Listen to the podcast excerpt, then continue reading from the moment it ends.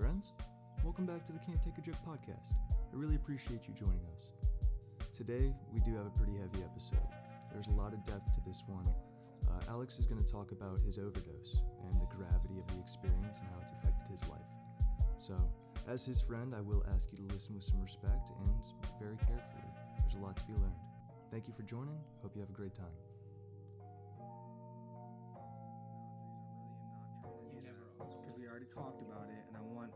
Resurface it since we lost the content, and I want people to be able to listen to it because I, it was a really it was a very real subject. Pour me a half a shot, really. Yeah, I'll get you half a shot. I don't know where it is. Yeah, keep going. I and don't by know the where way, it is. By the, uh, He he he did something with it. and by the way, you were never overstepping boundaries. Okay. Feel free. I'm to pretty ask- drunk, which is the reason I want to keep going because Feel- I- there's no way I'm driving home right now. So I want to keep I want to keep doing what we're doing. Feel free. Sorry. Feel free to ask any question that crosses Okay. your mind without So- feeling awkward about it. Jake's off doing his thing. It's this conversation between you and me. He'll chime in eventually. So what happened to everyone listening? What happened was we had a very deep conversation about Alex's um, pa- past life. you can say right? substance abuse. Subs- okay, substance abuse. Alex um, was so in the past. In his, pa- I don't even know. This is a touch. I know it's a. To me, it's a touchy subject because I don't. I don't. it's touchy for you because it's It's, not me. it's there not- it's- There, there it is. That's the that's the tortilla. Go get that. All right, bet. So I'll explain it. So we we had a very good. Oh, there it goes. We had a very good conversation about Alex's past life. Then, uh, due to un, unforeseen circumstances, we lost the con the content. So what happened was, I was asking Alex very deep questions about his past substance abuse, um, specifically heroin, because it caused a bunch of um, unforeseen, I guess, scenarios that that did not did not help the people that told me about it. So then I asked you questions about that. So we'll we'll take it from the start, from what I can remember, because I want to I want to want to talk about it again. I want to resurface. Since you're very open about it, I want to put it out there so people who may be suffering from the same issues can listen to it. Absolutely. And it's also just a very, very intriguing topic. I was completely engaged in that conversation. So I think what started that conversation was um, how, where do you want to start? Anywhere. Just ask me a question about it. I don't know. Because I think what brought it up was it caused what we were talking about something, and then it brought up the fact that when the cops came looking for you, it caused other parties A disturbance within the rest of my family. Yeah, it caused a disturbance within the rest of the family, So- which um Okay, I'll okay. I'll start from You the- start wherever you want to start. I'll I start just from I want to get what we talked about out there again. So when I was like 16 or 17, uh, I started using heroin. And from then on, it was a I never I don't want to say I was addicted because that's kind of I feel like that's an insult to those who are strongly addicted. But I had an off again on again relationship with heroin and a bunch of other substances. I was never sober. Never went a day without being sober. You know, whether it was So you, alcohol you're using something every day. every day, whether it was pills, whether it was alcohol, whether it was both of those things, whether it was cocaine, whether it was crack, whether it was heroin. And I was all eh, you know every day, and it slowly started to build until one day, um, I uh one um and so I started. Uh, I'm gonna say it again. I started at 17. When I was 23, in October, I overdosed. Uh, and I believe to We'll this- get to that story. that's fine. Yeah, But yeah, but so uh, I kind of I was never sober, and you never really would have noticed it because I was still the same exact person as you would see today. Oh. I just happened to use drugs. I was that, you know, two percent of the population who was a regular user who hit it very well. I was still an outgoing, happy-go-lucky person. Had a regular, had a steady job, and was able to keep that job for a very long time. Uh, I never didn't have a job. I was always employed. Uh, it- you know, people, ne- no one would have ever guessed that I used these drugs. And that's what I actually wanted to say earlier is I, I mentioned this in our teaser. I'm sorry, real quick. You're fine. Jake, uh, please, for the love of Christ, can you do me a huge favor? Can you please just fill this up with water while he talks? Thank you so much. Continue.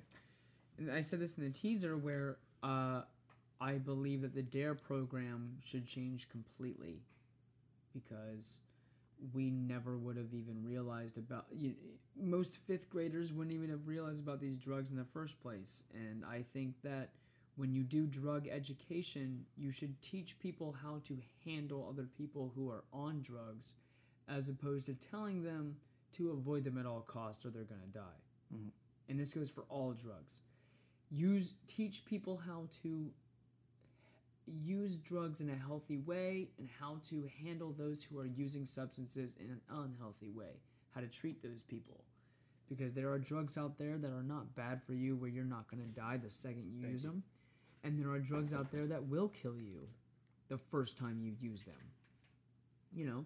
With, Like- like- with abuse. with abuse yes that's what i mean because uh, when you know drugs like acid and shrooms and molly those can be used in a scientific way to find yourself in a philosophical way and you can use those drugs to find yourself and have a good time.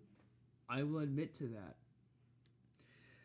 but what i think um, dare should do is teach people how to recognize substance abuse and recognize addiction.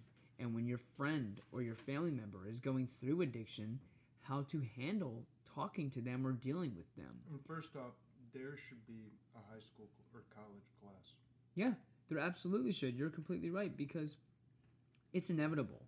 People using these drugs is inevitable no one's it's very rare you know uh, uh, of course i do forget a lot of the time that people are not me. A majority of people 90% of people out there have never tried heroin have never even thought about using heroin. It's never crossed their mind. And keep keep in mind i grew i had a very good life. I was raised by a perfect mom i grew up in a household where we, you could be your 100% self and you would all we would always be there for each other. But that's kind of the point is that i never felt insecure i never felt unhappy. Of course obviously everyone feels depressed when they're in their late teens and when they're in their early 20s and even now i still get depressed. But I never felt like I couldn't go to anybody. So the reason I use drugs, I think I really just used it as a source of minor escapism, and I really just enjoyed partying. And even you know, go ahead. So, sorry, just to ask you a question. Um, because I mean, you have your past with drugs. and I don't know how you feel about it in hindsight. With mine, I'm like I, I'm not excited that it happens, but I am content that it happened. I'm happy that it's my life. Um, what I'm asking is not that you, not that anything was wrong or that you're unhappy with your life. I don't know how you feel about it. Mhm. Um, but at what point? Because Dare targets a really young demographic, and I Mhm. understand why schools and police officers would see the psychological need to do that. Mhm. But I, I think that at the that late in the age, because you teach Dare in around fifth grade, I think that's too old to be to have the attention of a child. So I, um, I was talking about raising the dare age, but when do you think along your path? Again, not that. What do you think?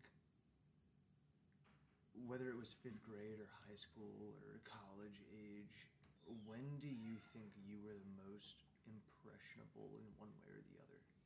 Probably later high school because I was actually uh, in comparison I was a late bloomer compared to a lot of people. I know a lot of people started smoking weed at you know eighth grade, ninth grade. Nah, I didn't start smoking weed till yeah.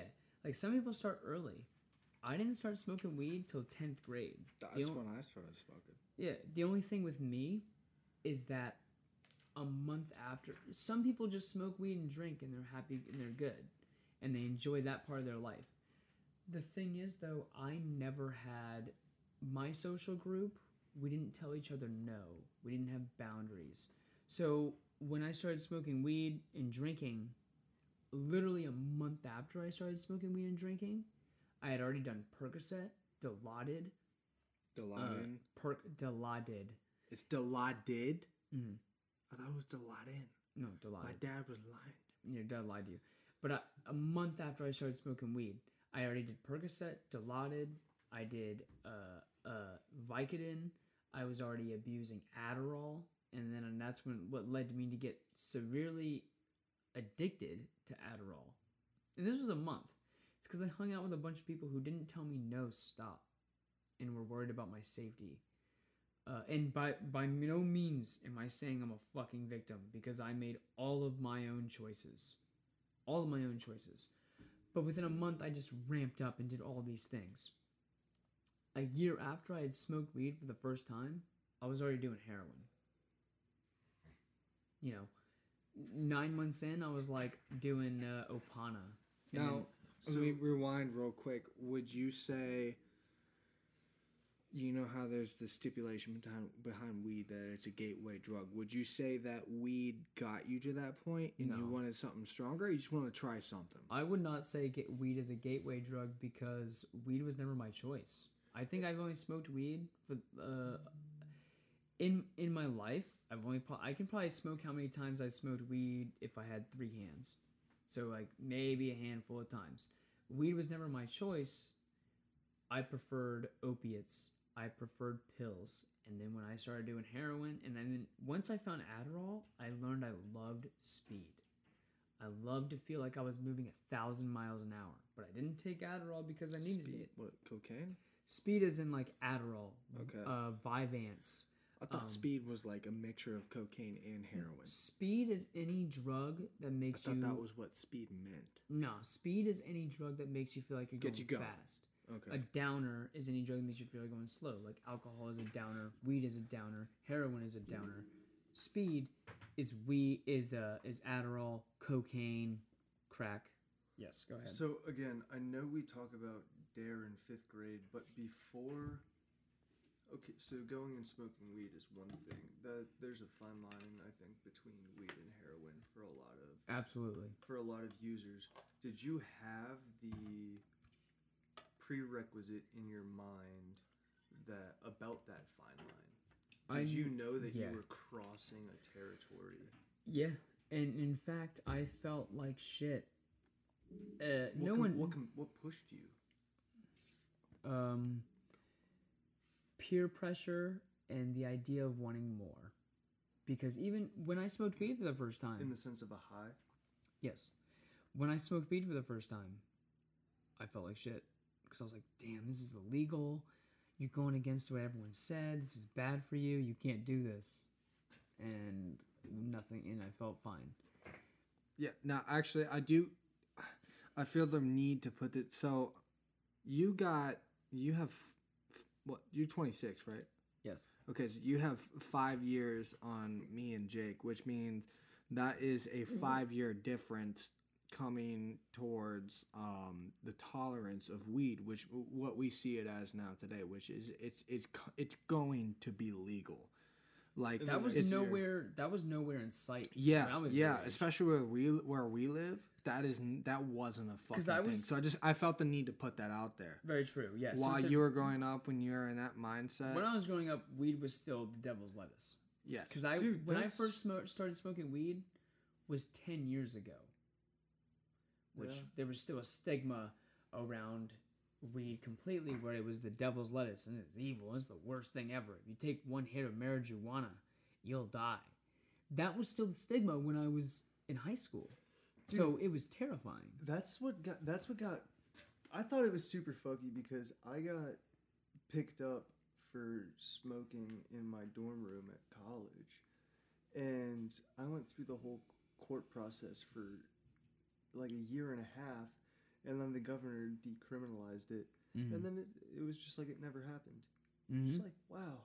yeah, he was tripping about it. I remember. Yeah, it's it's it's scary and it's real and uh So It's just a flip of the switch, though.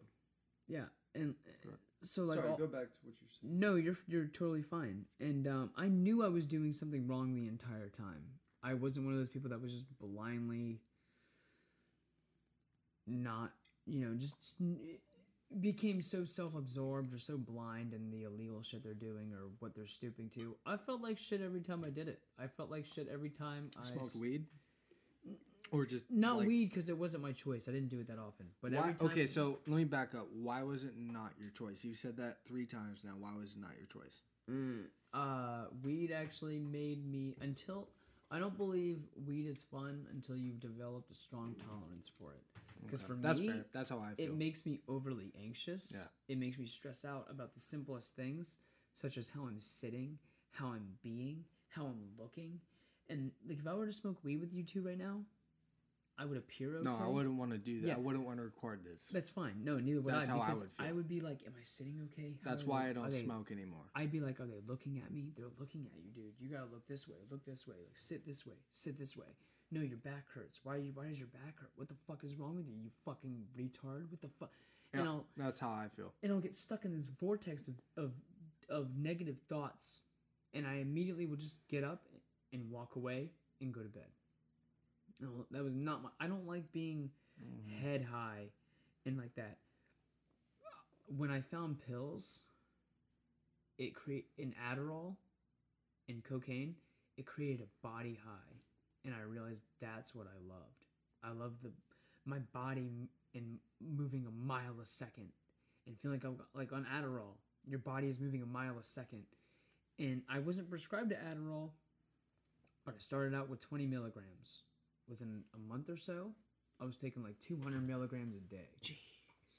And I was like speeding through the hallways and running much. in a mile. I did like seventy five Nah, at dude. most. I kept most. them. Ex- Dude, I'm on 20 milligrams. I kept them in a Pez dispenser in my back pocket. Yeah. And I'd be in the middle of class and boom, boom, boom, pop six. pop pop out instead of a Pez, it'd be an Adderall. It, yeah, and I'd pop like three sixty, like three thirty milligrams in like five seconds.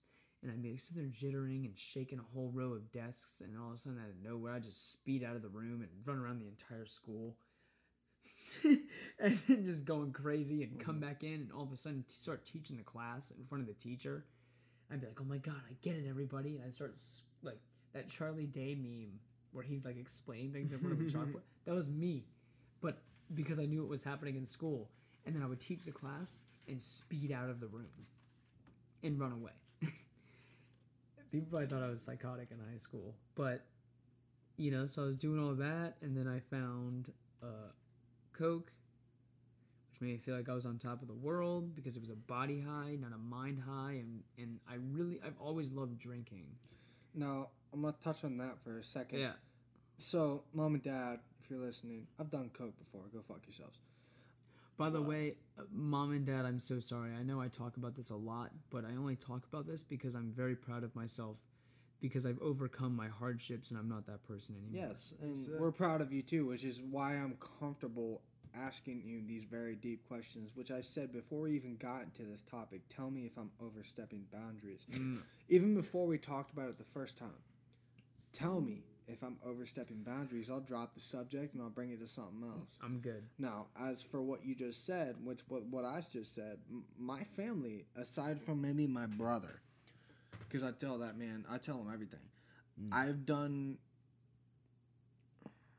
Is it bad to say that? Can people can people charge us if I say that? I haven't done cocaine You can say that. twice, twice, and honestly, You can't get charged with a, a admission of uh, that you have done a substance. it's all good. I don't give a fuck. You can only get charged with possession. Okay. Um it's not that big of a deal. I'll take it with you. I got mine right here, but it's not that big of a deal. Now, you, compared I think you compared it to Adderall. I compare it to Adderall because people compare it to Adderall. It's not the same. It's like Adderall- it's like 15 minutes cuz when you ingest Adderall, it's different. You're you're you're you're like going for like 6 hours straight and it tapers off. Adderall is actually more uh, equivalent to meth. That's because Adderall is meth. Yeah. On the Adderall pill, it literally says M amphetamine.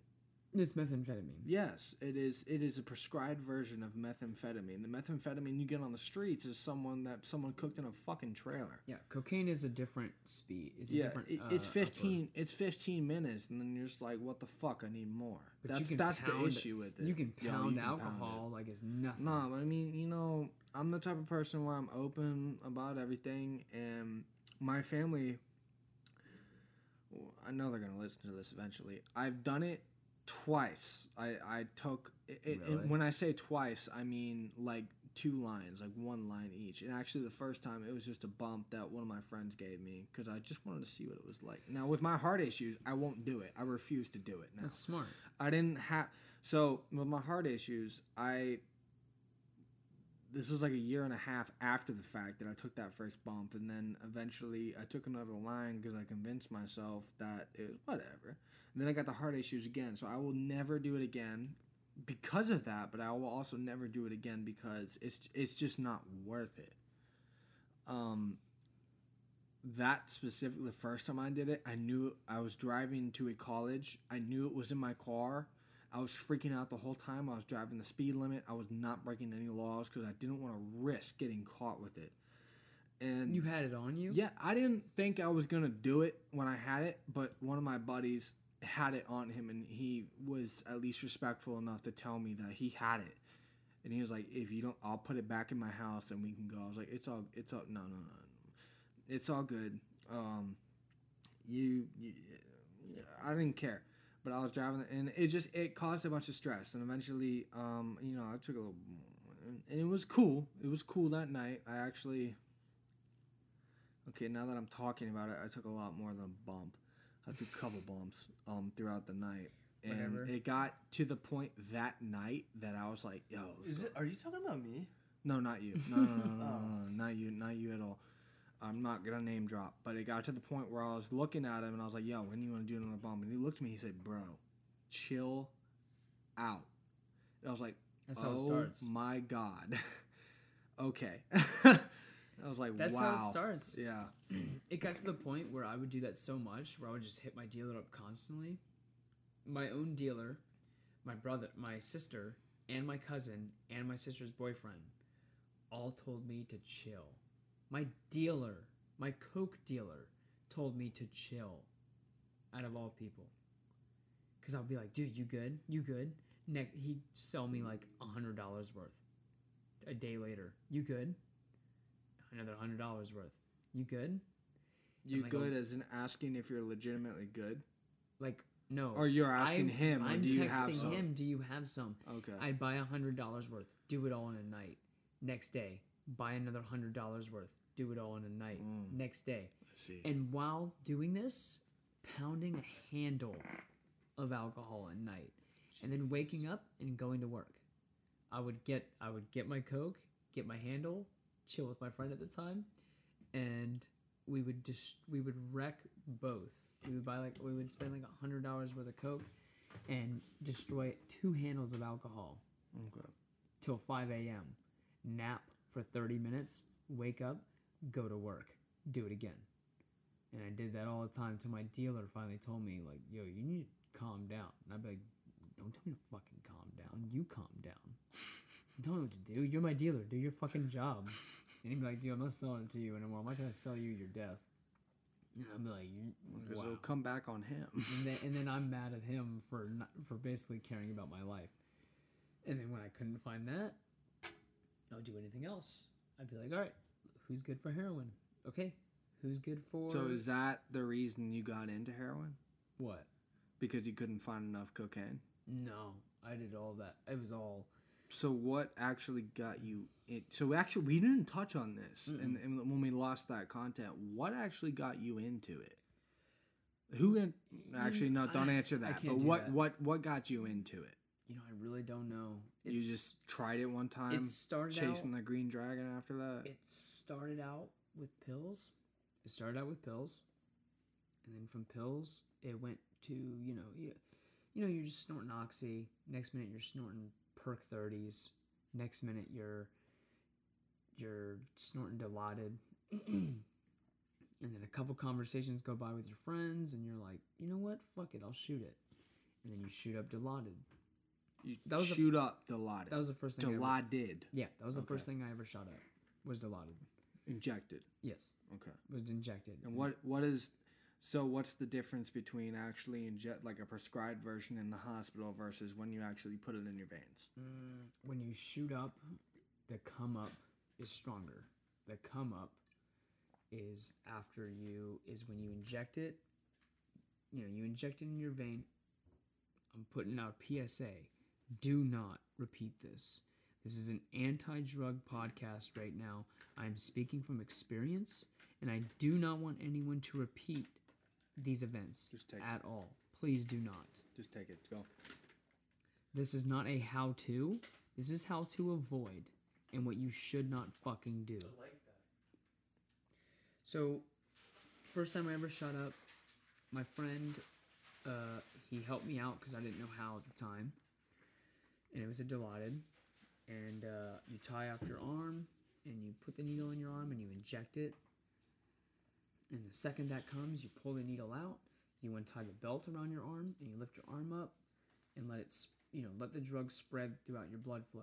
Now we touched on this last time, but explain again. Why do you lift your arm up?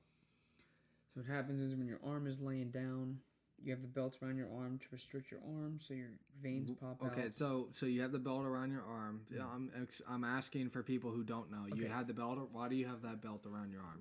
To uh, to cut off circulation to allow your veins to pop. Okay. And uh, you undo the belt and you lift your arm up so the drug can uh, basically release throughout your bloodstream and reach your heart. And then and then your the heart will start body. pumping it. and your heart will start pumping it throughout the rest of your body. So I did that, and it was Dilaudid, which is a lot strong, a lot less intense than heroin. And I shot that up, and it was amazing. Keep in mind, I only shot up a quarter of a pill. A quarter of a pill. How do you? Okay, so now I gotta back up again. How do you shoot up a pill? Do you crush it up? You crush it And up? What do you mix it with water? N- No, no, oh, kill it, dude. No, so I mean you can, but like you crush it up, you put the debris in a spoon. I don't want to tell people how to shoot up drugs. Don't do it. But you put the, you know, you put it in a spoon, you let it soak, uh, you cook it, you melt it, and you put a cotton ball in. I'm a little drunk right now, so it's a little scattered. I watched Breaking Bad. I understand the cotton. ball. Exactly. You put the cotton ball, and then you inject. You put the needle into the cotton ball, and The- you let it soak it Is up. it, is it is it is it is it too descriptive if I explain the cotton ball? You can explain the cotton ball. I don't. Uh, to correct me if I'm wrong. The cotton ball is everything comes through the cotton ball. Yeah, so you, you put the you put the syringe in the cotton ball. You suck through the cotton ball. Yeah, and it sucks. Okay. It, yeah, it soaks it up. Please don't do drugs, everyone. Do not do drugs. So, yeah, then you soak it up and then you put that into your arm. And honestly, I can't even imagine the idea of putting a needle in my arm today. No, I'm so happy for you for that. That's insane. That's terrifying to me now. Like I, I was a different, completely different person who would bear to do that. So I did that, and I felt. Once I shot that Dilaudid, I felt the best I'd ever felt so far. I was like, "Whoa!" I shot up a quarter of a pill, and I feel this great when usually I snort a pill, like a whole pill, and don't even feel this good. I was like, I'm on top, I'm on cloud nine right now. I'm feeling amazing. Because pills are expensive. That's why a lot of people go from pills to using heroin because it's cheaper. It's less, it's less drugs. It's basically a better high for for cheaper money. Hmm. And slowly, I can't remember what happened, but I went from shooting that up to snorting heroin to shooting up heroin. I only shot up a couple of times heroin because the idea of shooting up heroin, when I'm like, yo, I could die at any minute. That's a little too scary. But you you're not thinking about that when you're a drug user. You're just thinking about your though, for sure. a little bit, yeah. You just think about your next high. Um and then you kind of just get you, you know, before I overdosed, you can you know, you think that you're a master at using these drugs. You think that you can just look at it and be like that's this much. Because I got to that point where I thought I was that person. You look at a handful of powder and you're like, that's a 20 bag, that's a 40 bag. You know what? I could push a 60 bag all tonight. I can do that. And then you get to the point where you're like buying a hundred dollars worth, and you're like, all right, if I do, you're like, I can make this last for four hours. If I space out this much, you can handle this much, and you won't. Nothing bad will happen. The issue when I overdosed was the fact that it was fentanyl. And that's what's killing people nowadays is because fentanyl is like a hundred times stronger than heroin. They say that like dust from fentanyl is equivalent to an entire like glass vial worth of heroin. And what dealers do is they just take a pile of fentanyl and a pile of heroin and they combine it and they just sell it because then they can just make that much more money because it's stronger because your heroin user is going to go oh it's good shit it's totally worth x amount of money for this much. Not knowing it's fentanyl. So then that gets pushed. And when i did it because I'll, I'll make a joke about it to a lot of people but if i had done the amount i did and it was just heroin i would have been fine. The night i overdosed. I would have been Which, fine. if if you don't if you don't mind, I'm gonna say this. If we're gonna we're gonna touch on that Yeah. again, right? That's so fine. for the people that are listening, he's explaining a lot of things we talked about in the past, and we will touch on that. But we're gonna we're gonna go through this conversation that we're having right now, right? Mhm. If you don't mind going through that again, what part the the OD part, no of course because not. that's a that's a big backstory. let's take a shot You want to take a shot? yeah you want a shot take your shot You good, Jake? You've been quiet. I'm good. I think he's just listening. No, You don't want It's yours. good, you don't want yours. Mine's, mine's empty. no, I'll take it. Let's go. Super. Cheers.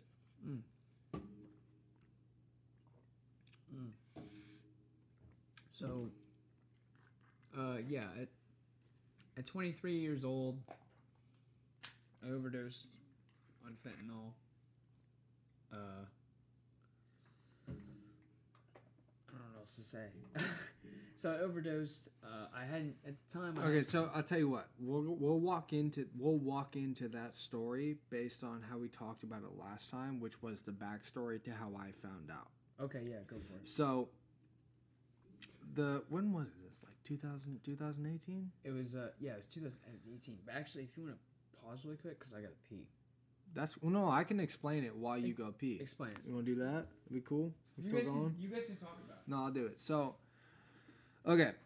So, again, this we're going to talk about it again because this was content that we lost in the past. So, basically, um, I've known Alex for quite some time now. Um, I what? Again, because if we want to keep going, we, we can cut it off. Dude, I I think we should cut it here. No, no, I want to keep going. I want to finish the story. We'll cut it after he's done talking about it. We can't just cut this in the middle of the story. That's why I'm saying we can add it on. I don't like. No, Yeah, we're not gonna do something. Just let's let's just finish the story, then then we'll cut it. Are you tired?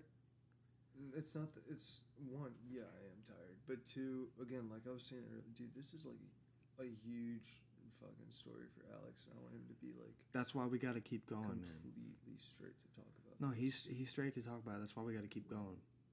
Okay, are you good? Yeah. Okay, let's just keep going. We're gonna keep it. We're not even cut any to everyone listening. We're not gonna cut this out. Let's not cut this out. This is great stuff. Alex has been completely. He's been completely open about it the first time. He's completely open about it the second time. So we're gonna get through this story. We'll call it. That'll be our episode. So, what I was talking about was, um, the reason I know. So back in the past, Alex um, basically OD'd on heroin, and um, the reason I knew about it long before I knew Alex was because um, it it don't do that. It's bouncing in the mic, Jake. Um, the reason I knew about it was because I found out about it through other parties who were affiliated with Alex, his family members, who I was friends with before I actually knew Alex with the way I do now. Um, they told me the story, which caused other things to happen, which I'm not going to go into detail, but it caused other things to happen. And then I asked them why these things happened, and they basically explained the backstory, and which I believe Alex is going to go into, which I'm positive he's comfortable with.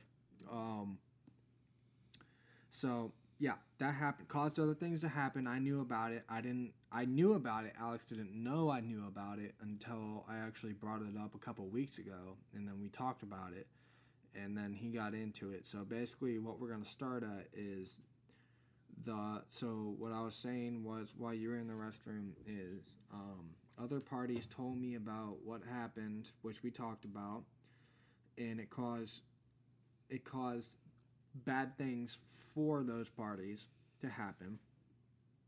And you, you know what I'm talking about. You you take you pick it up.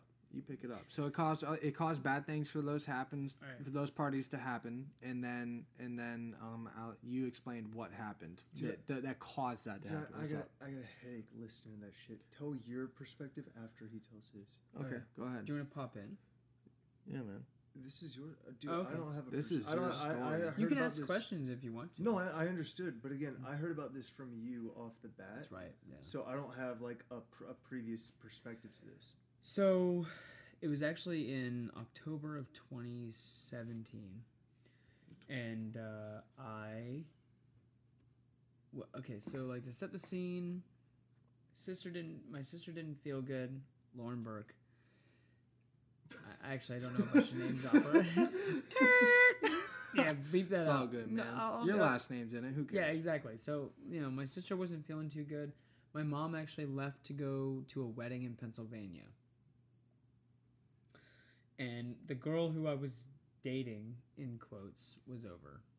And I was actually talking to her about how much I wanted to stop doing drugs and I kind of hated myself for doing drugs. This was like a regular occurrence leading up to my overdose, too. Like, I would, uh, I don't want to get too sappy, but I'd be driving home from work and I would like listen to a certain song and I would break down and cry and like just think to myself like you're not like you're a piece of shit, but I'd be like why can't you stop? Why can't you stop doing drugs? Stop doing drugs. Make something of yourself. But then I would go home and go right back to doing it. And then the next day it would happen again. I'd be like, dude, stop fucking doing drugs, you piece of shit. Stop. And it went on and on till so the night it was in October. My sister went to bed early. She was supposed to go out, and but she wasn't feeling good, so she stayed home. My mom was supposed to go to a wedding in Pennsylvania, and she had a wedding in Pennsylvania, and she had just left. A friend of mine came over. He brought the he brought he brought it. It was not his fault. I will. I'm the only one to blame for this because I gave him money beforehand. My girlfriend had left, or the girl I was dating or dating in quotes had left, and then he came over and I was like, "Fuck yeah, let's do it." No one's around. It's gonna be just like any other time. So Uh, how how difficult was it for him to get? It was easy as shit. This was back in the day when heroin was easier to accomplish than weed. What hmm. people don't understand, especially nowadays, is that weed used to be there would be dry spells every couple months from weed, which is why friends I remember that. yeah, there'd be dry spells and you couldn't get it anywhere and no one would be good. And you're like, all right, well, let's go back to heroin. It's right down the block. It's cheaper. So, Well, and, and before you continue, back Yeah. to what you said earlier about how although you would be beating yourself down, almost self-loathing about your drug use, you would still go back to it. yeah. How do you think that physical high balances with your metaphysical needs, what you're telling yourself you need to be doing versus how your body reacts to the the loss of that substance? What I think now is that I know everybody is different, but I didn't give myself a chance, and nor did I did, did I try. I didn't. I never really tried. In a self-respect aspect? Yeah, I never tried to be sober. I never. Yeah, I tried sometimes, but it was because I was out of money, and I was doing it for the wrong reasons. I never tried to be sober for the right reasons. I never tried to quit as hard as I'm trying now for the last three years. I never invested myself in any hobbies. I never invested myself in being better than I am the day prior. No, all I did, what I did, was victimize myself. What I did was just feel pity for myself and do nothing. I just complained and made nothing to make things better.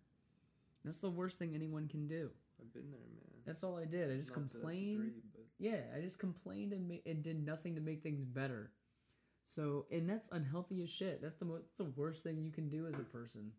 All I did was just be like, "Oh, I'm so victimized. My life is so hard." In quotes. And then do it again. You know, that's not trying. Trying is not doing it and then investing yourself in other things where you can do better and be a better person. And the next day goes by and instead of judging yourself you basically you you just try to be better. Are you better than you were the day before? Yes.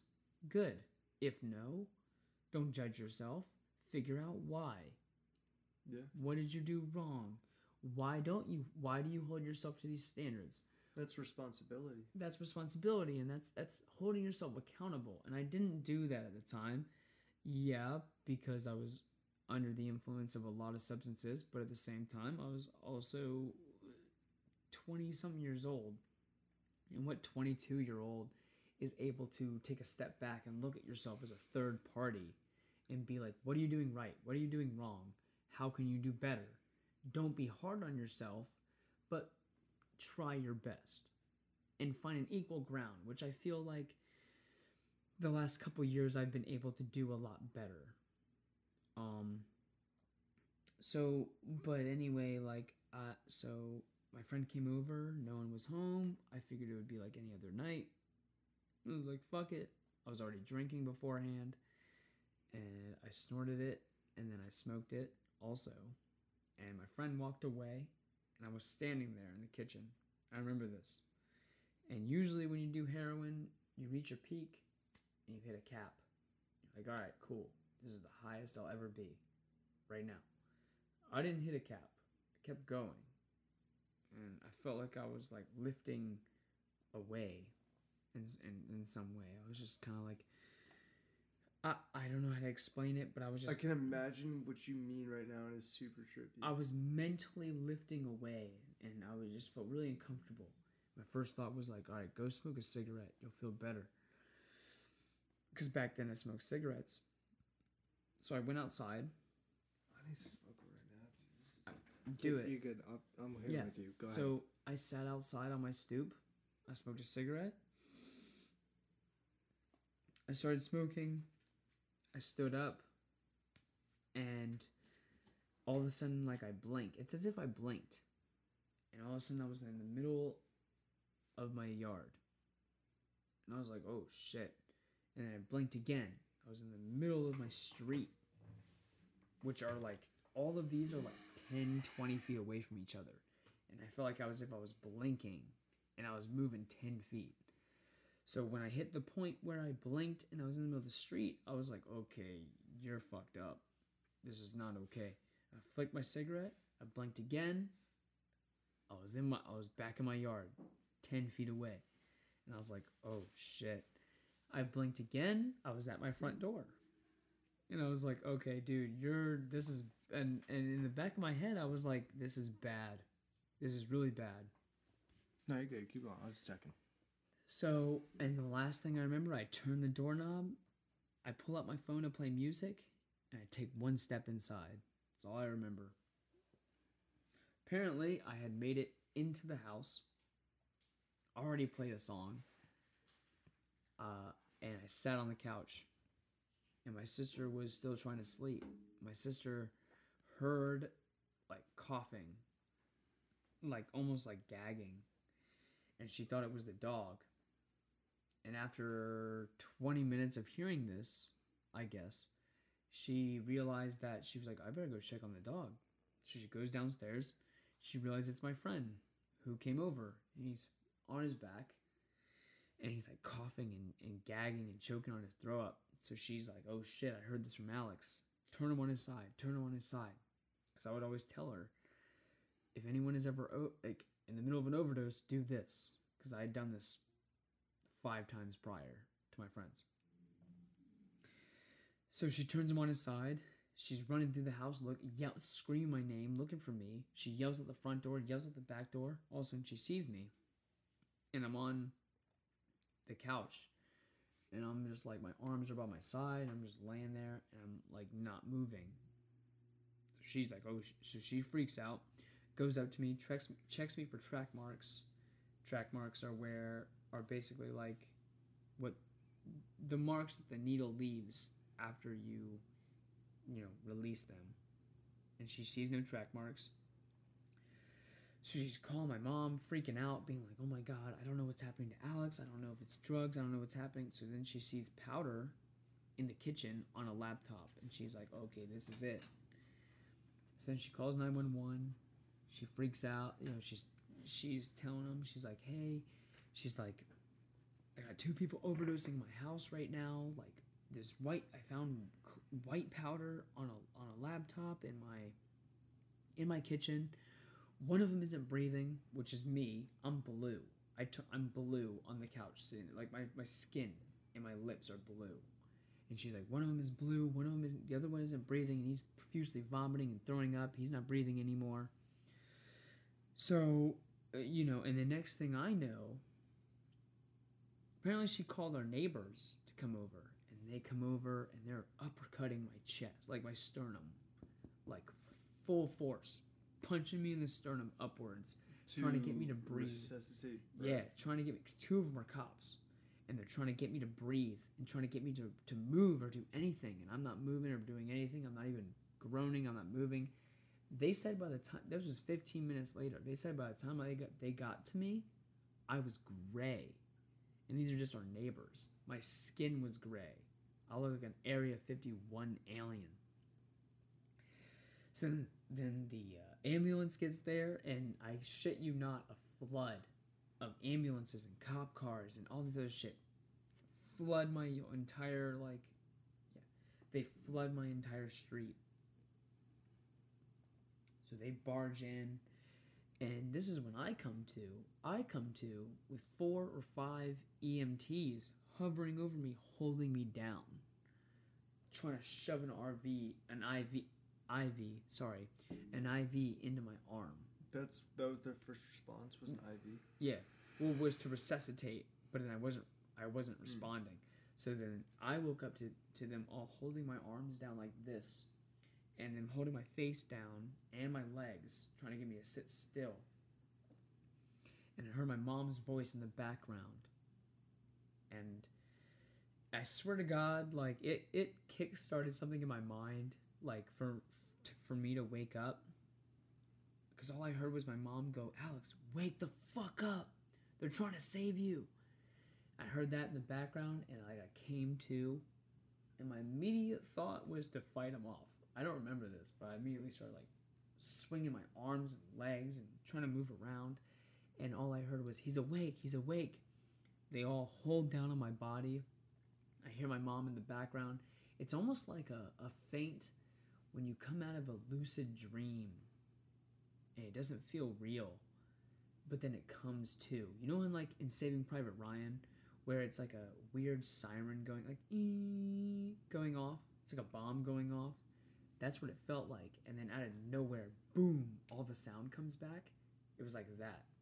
So i was laying there and i just hear and i hear my mom in the distance go alex sit still they're saving you and i just went limp at that moment i was like okay you're right you know Jesus or mom take the wheel. so they uh, at that point they said he's awake, he's awake. They jammed the uh, the IV into my arm. At that point, I flew forward because I had no motor control, and I started profusely vomiting. They grabbed a bowl from the kitchen table. I started throwing up a lot, and then they threw me back down, and then they put me on a gurney, and like I couldn't sit still, and I was like bobbing and weaving all over the place, and then uh, and you know they pushed me out of the ho- they pushed me out of the house, they put me onto an ambulance, and next thing I know I'm in an ambulance, and first thing I say is, "What's happening?" and the the EMT tells me like don't worry, but the, calm down, calm down. And I'm freaking out. I'm like, am, am I am I alive? Am I okay? And they're like, lean back, lean back. And I go, is my friend alive? And they go, don't worry about that right now. And immediately I just fly back, and my first thought is, great, my friend is fucking dead.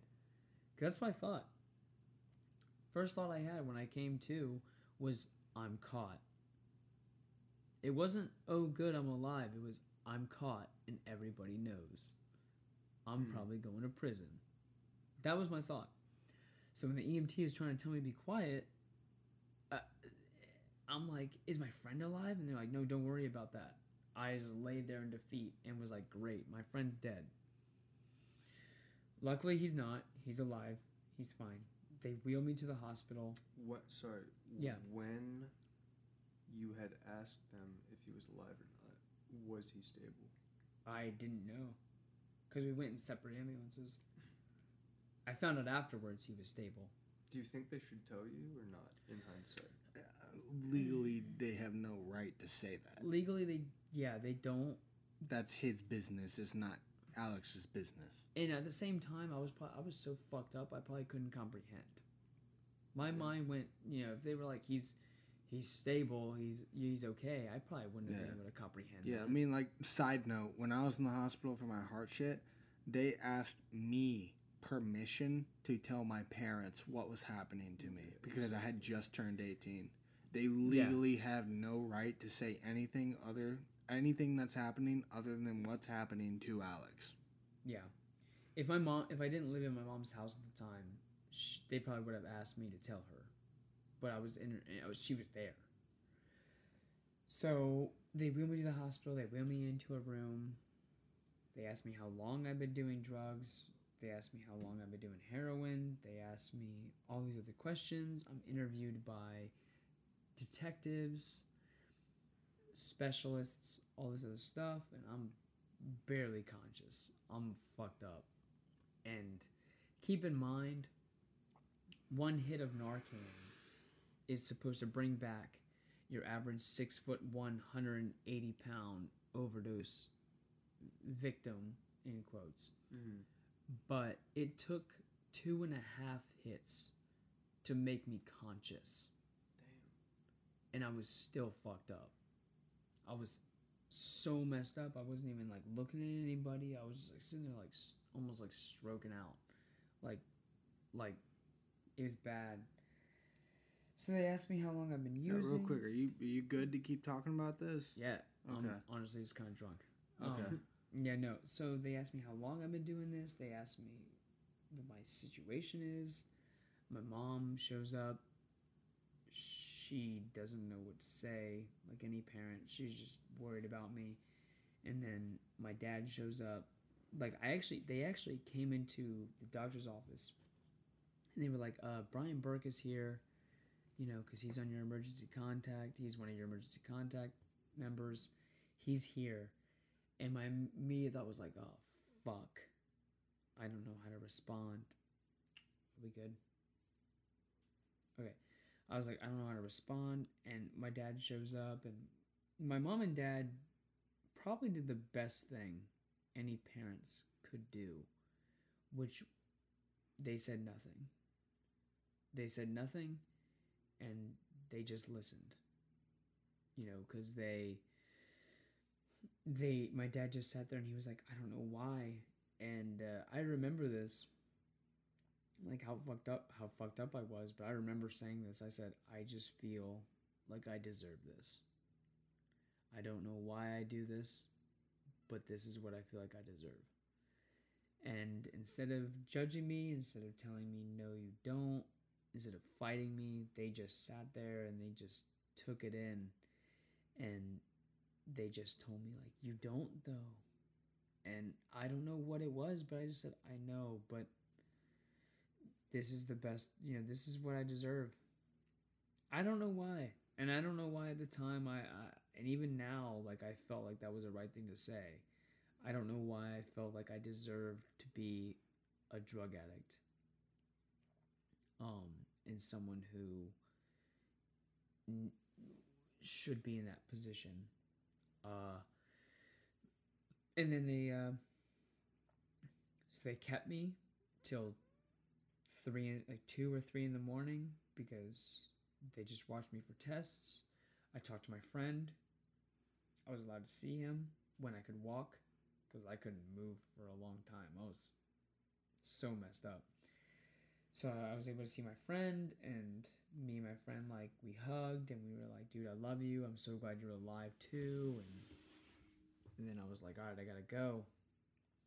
And I walked out of the hospital, and we pulled up at the hospital. Uh, we pulled up back to my house, and I went to bed. And all night that night, I had nightmares that I was going back to the hospital. I can't tell you how vivid dreams I had that I was going that I was on my way back to the hospital. And first thing that happened when I woke up was like Lauren like, you know, everyone woke up and Lauren woke up and I ran up to her and I gave her a big hug and I said, "Thank you for saving my life." And uh, shout out to my sister who I don't give enough credit for to this day, who I w- I wouldn't be here without her. Uh, yeah. But that's what happened. Damn. That was an incredible narrative, dude. and- So the first time we talked about this, um, obviously we lost the content. Now I knew we were going to talk about this again because we lost that content. I was worried we were not going to get the same emotion. I am not Dude, going to tearing lie. I I want that made me want to cry. I I teared up. Well, don't. No, not not just the there's just the support you had. It made me think about a bunch of things in my life, and I just, Just it- I was man, holding yeah. back tears. That that honestly made me want to cry Yeah, man. Everything that, that you went through, I could. because you I you yeah. clearly have so much support from your family, and it just it just made me think about how I take my shit for granted, and how honestly I don't. Sh- Me and my siblings, we don't show love to each other until it becomes like a very serious subject. It just made me think about like how if I was in that situation, I would probably hug my sister. I would Mhm. probably hug my brother, which I've never done before. We don't do that to each other. I feel that, man. Yeah, that's how I felt. Like, Like, you just you just conveyed so much emotion in that story that was not there the first time we talked about it. That I'm I'm sitting here just like wow. Like, Yeah. I just I had to hold back my feelings. Don't, dude. Don't hold back your feelings. I don't want to cry over the mic. It's not like it made me cry, but like it made me think about things that I just wanted to tear up about. It it really does. And when I And- get yeah. when I get philosophical and deep about it, I'm like, I wouldn't be here without her. man. Yeah. it's crazy. And you know, I re- I remember that moment, and I gave her a big hug, and I, I remember it was kind of funny, but she didn't. She barely hugged me back, and I was like, "Thank you, I love you," and she was like, "Y- "You can love me back by never fucking doing that again." Yeah. That's what she said. She like barely hugged me back, and she was like, "You want to love me back?" She was like, "Don't ever fucking do that again." And I was like, "I won't. I promise. I promise. I will not do that again." We sat in the kitchen, me, my mom, and I'll call him my stepdad. Uh, stepdad. They're not married, but Mark is like a stepdad to me. And we all sat and talked about what our next move was. And it wasn't a conversation. It wasn't it didn't feel like my parent it, for once it didn't feel like i was being judged um because of my substance abuse and that everything was on the table everyone knew and everyone just said what is your next move what are we gonna do and it it, it, you know and that's it, you know reminded me of which what our family always has been with my family at least is we're a fucking team and you know it's just the idea of what are we gonna do means so much. Not like get your shit together or a parent belittling you or a parent because that's what happens so many times when when they're using drug when someone is using drugs. But it was like it was just like we're a team and not am I the only one using drugs and am I the only one fucking up, but my whole family is is here and they're all talking and we're all talking about the game plan on how to better myself. And within a month, I had quit my job at Harris Teeter Starbucks. I quit my job. I applied to the new Starbucks. I got my shit together. And ever since then, I have been heroin free for October 20th was the date I overdosed. So October 21st is my rebirth day. But since October 21st of 2017, I have been sober of everything except alcohol, and that's about it. Let's go, beast. Right? So I want to Yes. wrap. I want to wrap this episode up. Now I'm going to take it back, even though you just touched on it. But I want to wrap it up. You said you talked to your family about what the next step was. What was that next step for you?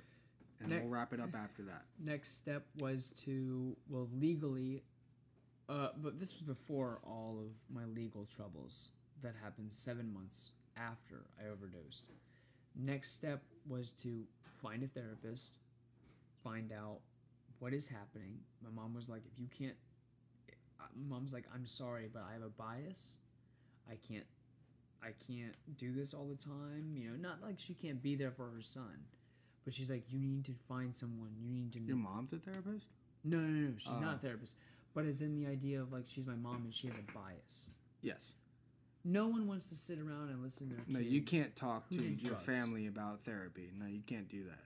I don't care who you are. You Yeah. can't do that. My first step You, was you to- can to an extent, but not to like certain issues because they're always going to have a bias. You got to talk to a third party about Yeah, that shit. that's what she said. She's like, find a therapist. After that, uh, with my legal troubles, I had to legally get a psych evalu- evaluation because they think that be- since you do drugs like that, they think you're trying to kill yourself. I wasn't. I understand why the state thinks I was trying to kill myself, but I wasn't. So, but I had to get a psych evaluation. I was face, you know, uh, jump ahead a couple months, but I was facing a pending felony. I found a therapist, which I went to for like a year and a half. For um, possession of a narcotic. Eh, yeah, for a possession of a Scheduled One substance, Okay. which is a Class Five felony Okay. in the state of Virginia. And you're cl- cleared of that now, or Uh, what? Yeah, I was hit with a. Uh, they found me guilty. You don't have to talk about that. No, I can, if if it's. Cool. I don't want to get you in legal trouble. I won't. Okay. Um, no, because I'm already done with that. Okay.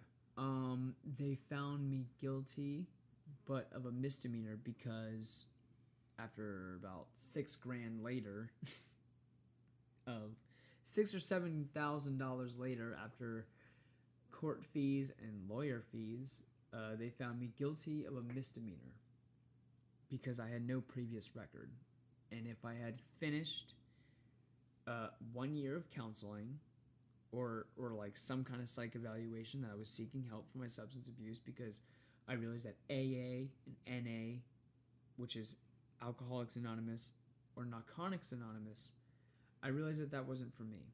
So I went to a one-on-one therapist. Hmm. And then I did 100 hours of community service. So, a- s- sorry, just to clarify, was ahead. that a court-sanctioned one-on-one therapist? Yeah, like it was court ordered. Okay.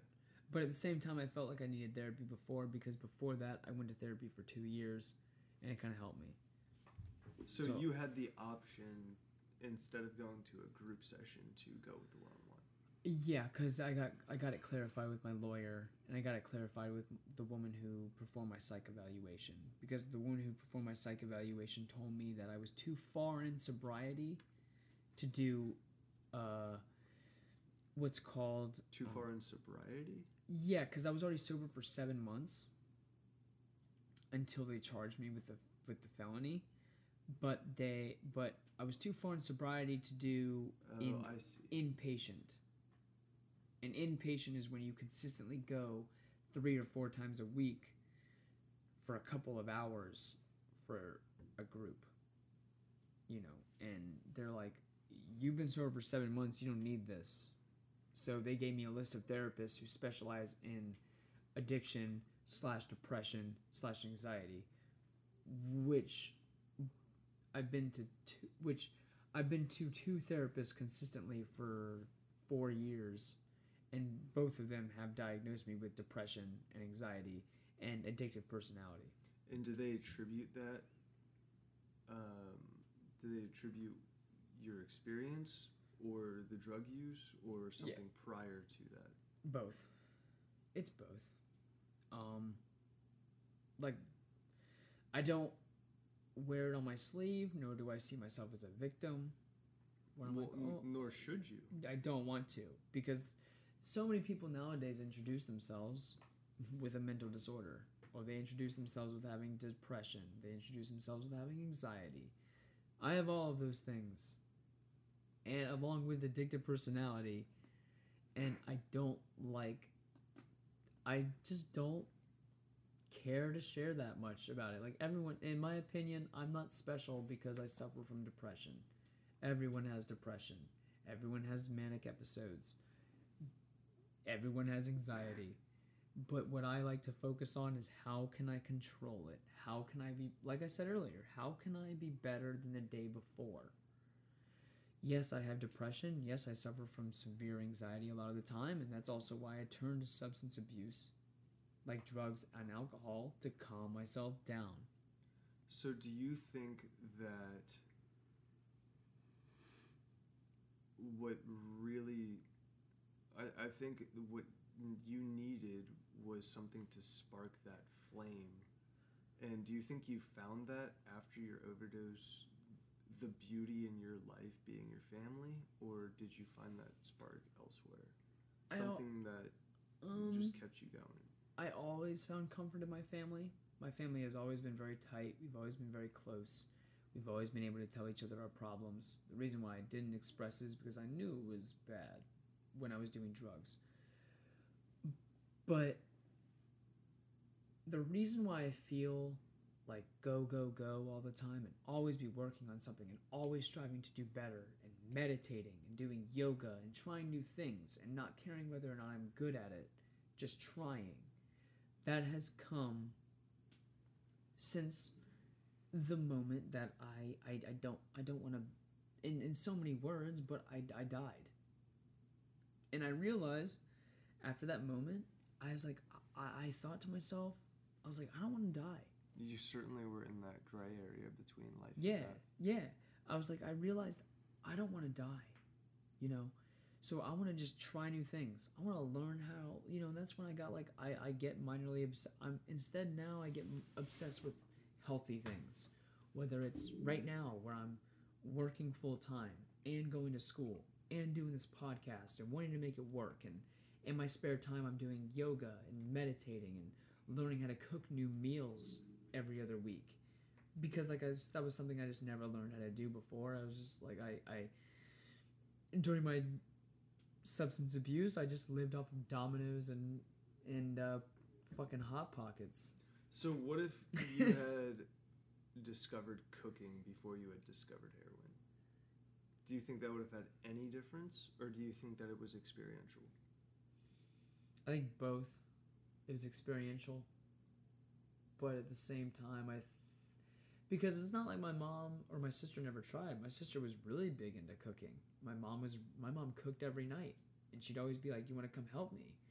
I think I was just kind of a piece of shit fifteen year old, like everyone is. Everyone's a piece of shit when they're fifteen. They're lazy and they don't care, and and your response to everything is like, "No, mom, I don't care." Yeah, dude.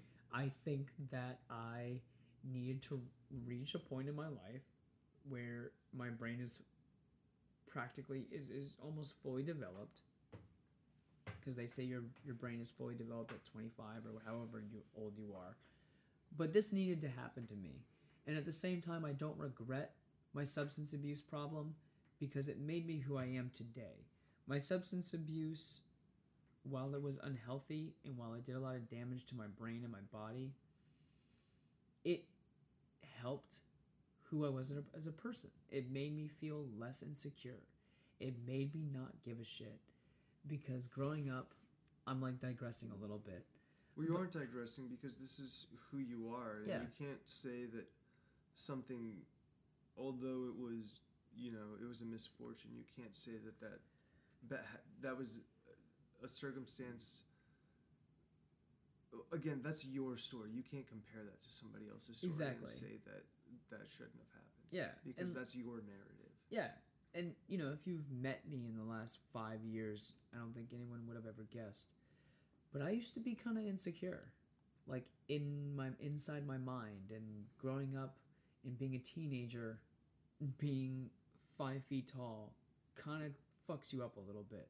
You know, when everyone's in middle school and high school and everyone's hitting their growth spurts and everyone's like, you know, you know, talking about how tall they are and how how much they, you know, they're growing and all that other shit. It kind of gets to you when you haven't, and you're like, oh, I'm not, and and n- very little people picked on me, probably because I am naturally a nice person, uh, and I never let it get to me, but I let it get to myself, and when I started using drugs in like tenth grade, I stopped giving a hundred percent shits. I stopped caring about the past. I stopped caring about the present. I just acted and just like sought out what happened. And that was the part of me that I found after using substances that I loved. Even now in sobriety.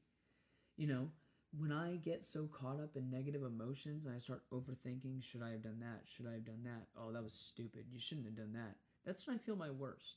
When I feel my best is when I'm just going after what I want and I'm just working on things that I care about. I'm not second guessing myself. You know, I, I feel like my own independent person and I'm not overthinking every little thing because I'm always busy. Yeah. That's why I fully believe in like focusing on ways to better yourself And that's what it is. in every way. Every way. And so I wouldn't take it back. I wouldn't take my substance abuse back. Okay. But yeah, I, I wouldn't I wouldn't change a thing. Because I, I learned from it a lot. I learned a lot from being who I was and who I am now. Well, and I think that, you know, at the end of the day, those are the experiences that make a person.